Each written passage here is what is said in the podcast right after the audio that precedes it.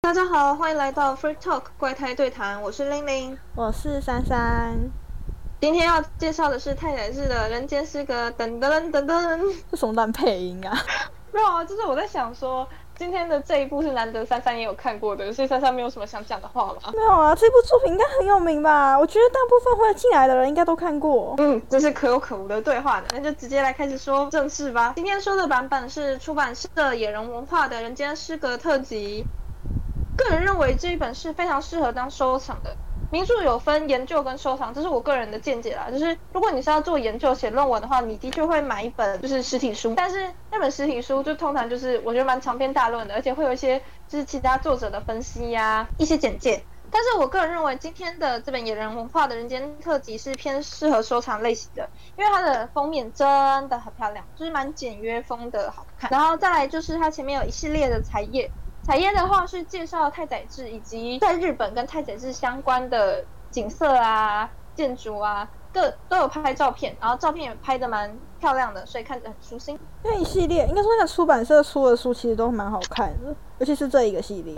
哦，对对对，这个系列就叫文豪书斋，就是出的这一系列的书啊，还有太宰治啊，然后芥川龙之介啊、夏目漱石的都还蛮好看。那么就直接进到作者的部分，作者是太宰治，我认为是在 A C G 界举足轻重的角色，就跟开膛手杰克一样的。有多少人是因为文豪野犬而认识他呢？我自己就是其中一个啊，很多人都是吧。我觉得文豪野犬，嗯，虽然说里面的太宰治跟实际上太宰治，然后还有人间失格有一点一点关系都没有，就是关系很少。但是他是一个很成功的角色。应该说，因为这部作品很多日本的。文学家吗？都大家都渐渐开始翻作品啊，在 H G 里面。对，所以我认为就是，我觉得文豪文豪野犬是一个还蛮不错的作品，就是让大家有兴趣想要去了解这些文豪这些作品。但是里面的人啊的个性啊，跟实际上作者的个性啊，然后以及剧作啊，就是关系就是蛮有趣的。就是如果是一个就是文科生或者是这方面专业的人来看，会觉得是一部蛮好笑的作品。是，这不代表我不认为。这部作品是一个好作品，就是我认为这部作品在角色塑造啊，尤其是太宰治这个角色的塑造的是相当的成功。那么其实实际上太宰治这个人呢，简直是毁誉参半啊！这本书也毁誉参半了。有那么惨吗？是有一点点吧。就是我记得我那时候有一个男性友人跟我说，他觉得呢太宰治就像日本版的徐志摩。我觉得这是一语中的，哎，很过分呢，可是很真啊，就滥情啊。对。但是我认为太宰治还是赢一点，因为太宰治有五个女人嘛，所以还是小赢一点。哎，有有有多两个，而且我觉得太宰治的女人好像比较钟情。你想会一起殉情的第一步代表多，嗯，对，是这样吗？那让我们再拍一集来批评一下徐志摩。哦不，没有，没事，什么事都没有说，你高兴就好。因为我其实我对我对徐志摩有一点个人的不满，就是可能是因为我就是我原谅太宰治多一点。大概是因为我觉得徐志摩的文笔真的不是我菜，所以我对他个人有一点不满。不知道，我自己也不太喜欢他，好像是因为他自己本身的跟那三个女人的故事吧，所以我没有很喜欢看他的东西。我也不晓得，反正就是我对他有个人不满。会点进这个频道的人，大家都想会想听一下这些女人的事情，所以我这边就快快速的带过这五个女性。第一任妻子小山初代，太宰治事实上的第一任妻子有婚约，但未正式成婚。后因与太宰治地异地通奸被发现，于是与太宰治两人一同自杀未果后离婚。短片《Human》东京八景等故事都以小山初代为女女主原型。第一任妻子石原美之子，太宰治第二任，也是唯一正式成婚的妻子，曾为太宰治生下两女一子。短片《亲友交欢》春天的盗贼女神等篇章都以她为第一人称写就。第一位殉情女。田部木金子在银座担任服务生，与太宰治殉情，但只有他一人身亡。太宰治还因此以帮助自杀罪被起诉。太宰治与田部的这段故事，成了太宰治写作《小丑之花》的素材。是妻子的情人，太宰治倒数第二任情人，以文采见长，并为他产下一女，即名作家太田智子。太宰治著名长篇小说《斜阳》，即是以他的日记为灵感来源写成的。殉情成功的第四者山崎富荣。在美容院工作，因朋友介绍而结识太宰治。当时太宰治已有妻子与情人，是太宰治人生尾声最亲近的人。最后与太宰治捆绑在一起，一起投入玉川上水殉情。有什么感想吗？没有，因为我都知道 这本书有附那五个女生的一小张照片，我个人认为是还蛮漂亮的。也是我认为这本书还蛮值得收藏，就是连这种事情都帮你拍照片附上去。所以有兴趣的人可以去找找看这本书来翻阅一下。到这边会讲那么久，是因为我对于太宰治的这本《人间失格》有一个很深刻的印象，就是我记得我一个宅女朋友很兴奋的来跟我借书，就是听说你有《人间失格》，对啊，可以借我吗？当然没有问题。然后啊，我就直接借他了，因为。嗯，你知道来借书的人也蛮多的，所以就就直接借，我也没有想到什么。后来啊，他还回来的时候说他彻底失望，哎，说什么这是渣男借口，就是他对于太宰治啊以及就是这本书的印象完全破灭。然后我以前都没有这种，就是借书之后收到这种回响，就是这种蛮负面的，然后造成人家就是美好幻想破灭的这种回响，是超吓一大跳。然后又因为人间失格在 A C G 界还没有名，所以后来我借出去的时候都会给对方心理建设一下，就建设很久。所以我讲这么多呢，就只是给各位在听的听众们心理建设一下。对啊，我怎么记得当初我在跟你借书的时候，你没有跟我讲？哪有花超久的哎！我就跟你讲说，呃，你可能会有点失望哦，对太宰治这个人啊，或者是对这本书，就是你在你在动漫里面看到的那些就是好印象啊之类的，有可能会破灭哦。你确定？然后就回我说，你其实是很喜欢太宰治这种很丧的风格，所以没有关系，来吧。然后我就很放心的把书借给你了。我觉得太阳的就是伤伤的样子才好看啊，我觉得啦。对啊，就是我觉得就是有人喜欢，有人不喜欢，所以我就说它是一个本很毁誉参半。接下来就是除了刚刚的心理建设之外，还有就是呃，我要跟大家道歉的一件事情，就是因为剧情丰富啊，文学这种东西啊，如果让你三分钟看完，好像就没有意义了。所以以下是心得加剧情混着分享，就是呃，我觉得文学这本书，尤其是《人间失格》这本书啊，特别难像电影那样三分钟讲完，就是你会觉得那老太在讲什么屁话，而我也办不到，对不起啊，臣妾做不到，真的没办法浓缩啊。所以啊，以下的可能会有点混乱，就是一些我个人的心得啊。以及跳着稍微讲一下剧情。所以如果你期待是可以看到像什么三分钟讲解完某部电影啊，可以看到开头啊、中间啊、结尾啊，抱歉我办不到。那么道歉完了，这边就开始介绍故事主角喽。Let's go！我觉得故事主角，呃，我这边称他为故事主角，并不是太宰治的，是我认为就是呃，除了太宰治，大家都说这本书是他个人的著作，就是里面的主角投射了他，但并不代表这个主角就完全就是太宰治本人，就是有一些他个人的想法啊、见解啊之类的。所以我会称为他为故事主角，而不是称他。他为太宰治，我认为这本书的主角啊，他有一点冒名顶替者的症候群和高敏感族群。三三知道这是什么吗？我只知道后者，前者我没听过。嗯，那好，那我就稍微介绍一下冒名顶替者症候群吧。哦，我不是心理医生哦，所以我会提到还有这两个族群，只是我个人的见解，然后大家可以看看，就是去看看书的，或者没有看的书的，然后听我等下以下的例子，看看是不是真的有对应到。冒名顶替者症候群认为自己走运才能成功，而非靠才能或资历，觉得自己格格不入，好像你的朋友和同事很快会发现你是个冒牌货，你也配不上你的工作和成就。有专家认为这个性格这与性格特征有关，比如。焦虑或神经敏感，而另一些专家则试图从家庭或行为因素中寻找答案。儿时记忆可能影响至成人，例如父母总对你的成绩不满意，或者你的兄弟姐妹在某些方面总比你出色。人们经常内化这些想法，为了得到爱，我必须成功，成就了永无止境的循环。就看起来是跟它里面故事一样。啊，对，就是我觉得它里面就是非常浓的，就是为了得到爱而必须做什么事情。再来是高敏感族群，虽然说珊珊说她知道，但是我觉得还是给那些可能不知道的听众们补充一下。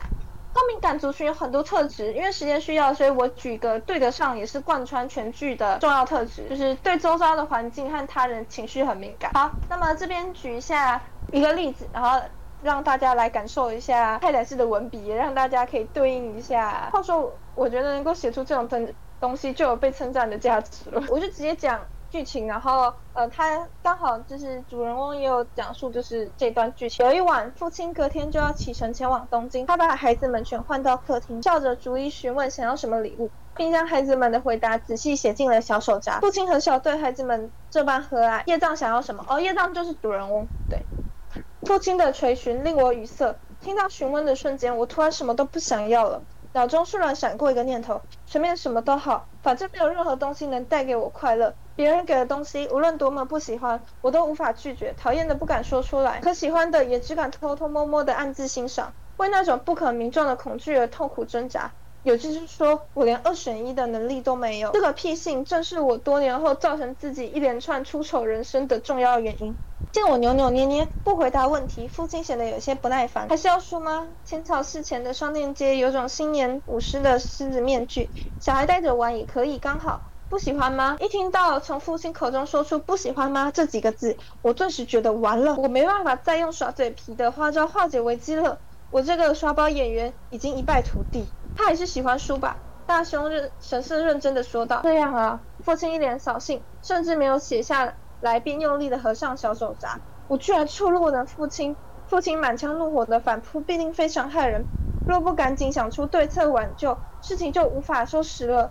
当天夜里。我躺在被窝里，哆嗦着身子，锁进哭墙，最后悄悄起身，去到客厅，从附近方才的收放的小手札的桌子抽屉里将它拿出来，翻了几页，找到记录礼物的页面，舔了舔附在手札上的铅笔，写下“舞狮”两个字后，才回去睡下。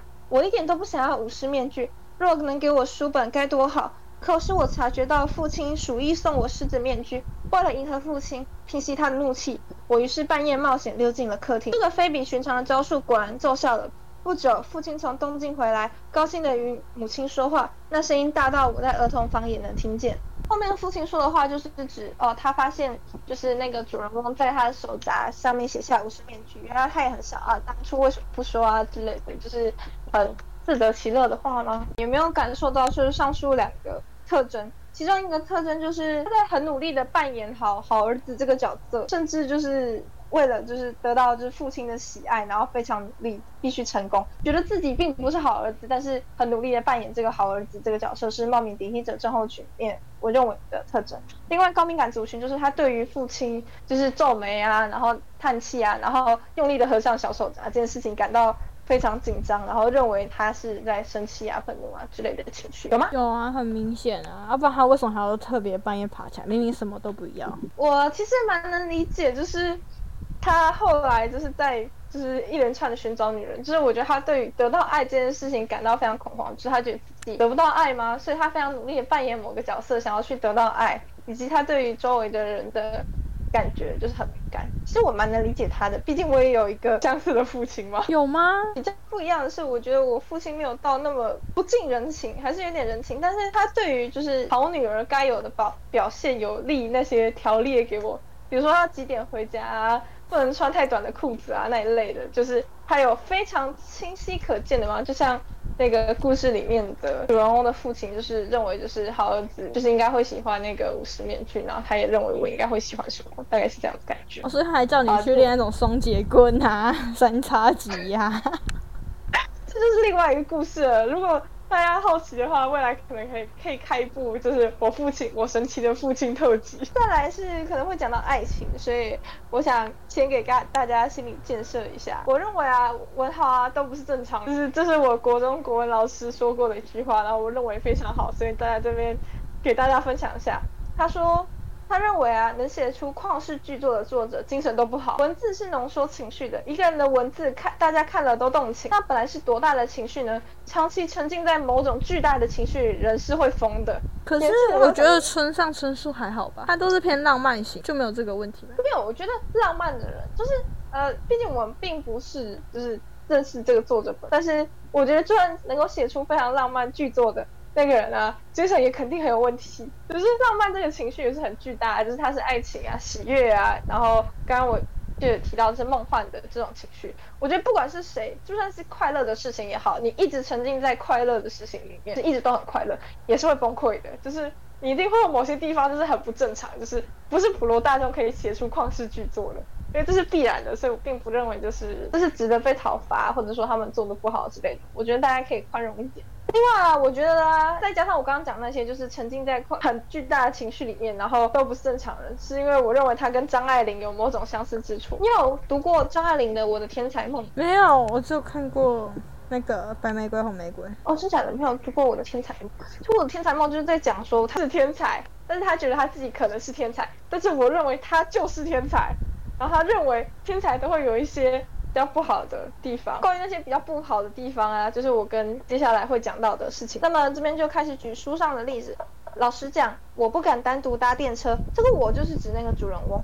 老实讲，我不敢单独搭电车，见到车长就怕；去歌舞伎剧场，见到那些站在大门口红地毯阶梯两旁的待位小姐也怕；上餐馆吧，瞥见不吭声站在我后面等着收盘子的服务生更怕。就别提结账的时候，唉，我那生硬的付款动作，买完东西后给钱时，不是因为吝啬才不想给，而是太紧张、太难为情、太局促和太恐惧，以至于头晕目眩、眼前发黑，几乎要发狂，哪里还顾得上讨价还价呢？别说是找零忘了拿了，有时连买下的东西都没记得带走。这些事也不是一两次了，我根本没办法自己一个人上东京街头，只好成天窝在家里混时间。这些天才们有时候做小事都做不好。担心东担心西吧。对啊，我觉得张爱玲也是啊，她不是说她不会搭车，然后也不会切水果那一类的。说到切水果，你知道珊珊你还记得你切苹果切到手指吗？那我们来讲一下珊珊切水果切到手指的事情。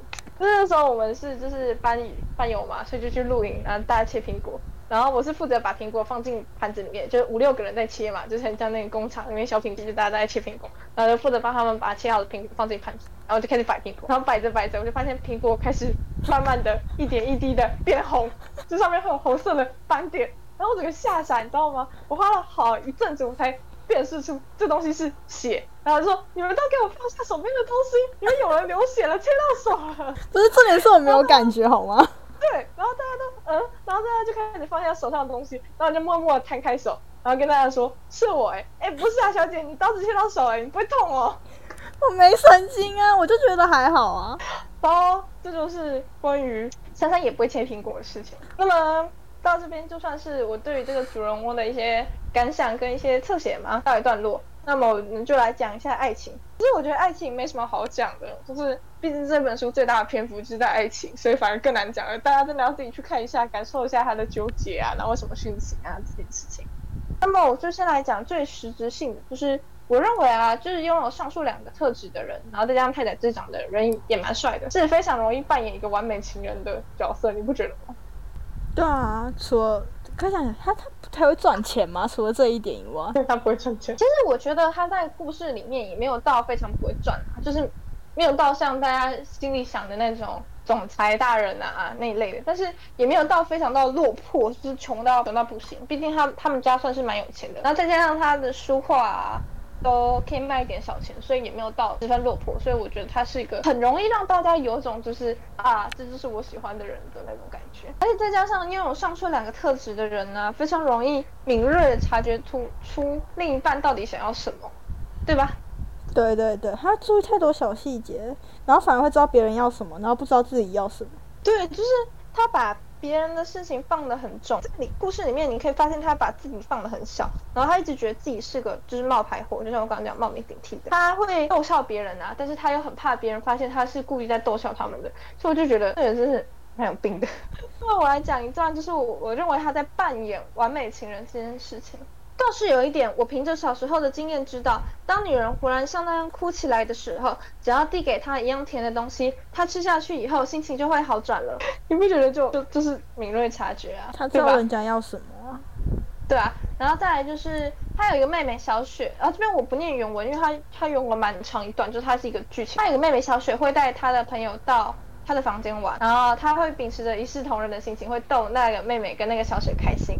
然后小雪就会觉得就是蛮有面子的，就是毕竟你都带朋友来家里玩，一定会想要就是家里有一些比较不一样的事情。再来还有一个例子是，他认为他说我非常明白，请女人去跑腿绝不会让她不高兴，反而很开心是男人央托她去办事。因为其实我觉得他并不是用命令句，而是用你可抱歉你可以去帮我怎样怎样怎样的事情嘛，所以我就觉得。嗯，这个人真的是情场高手。哎，他里面有提到他很会画画跟写作，所以你不觉得这种才气，就是才气方面就会让女人更喜欢他吗？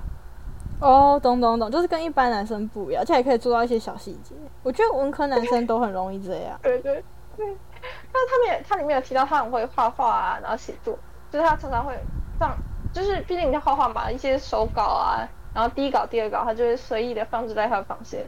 然后那些女生看到就是，哇，你好会画画哦，然后就会开始聊天啊之类的，才气的展现。在最后，我要收尾。珊珊有遇到什么这种很有才华，然后就是很容易让人迷上他，但实际上是可能是个渣男的那种人吗？对啊，我想一下。你可以想一下，不一定要三次元的啦，二次元也可以。就是这种角色，他就是太宰治，大概是这种感觉。有想象到吗？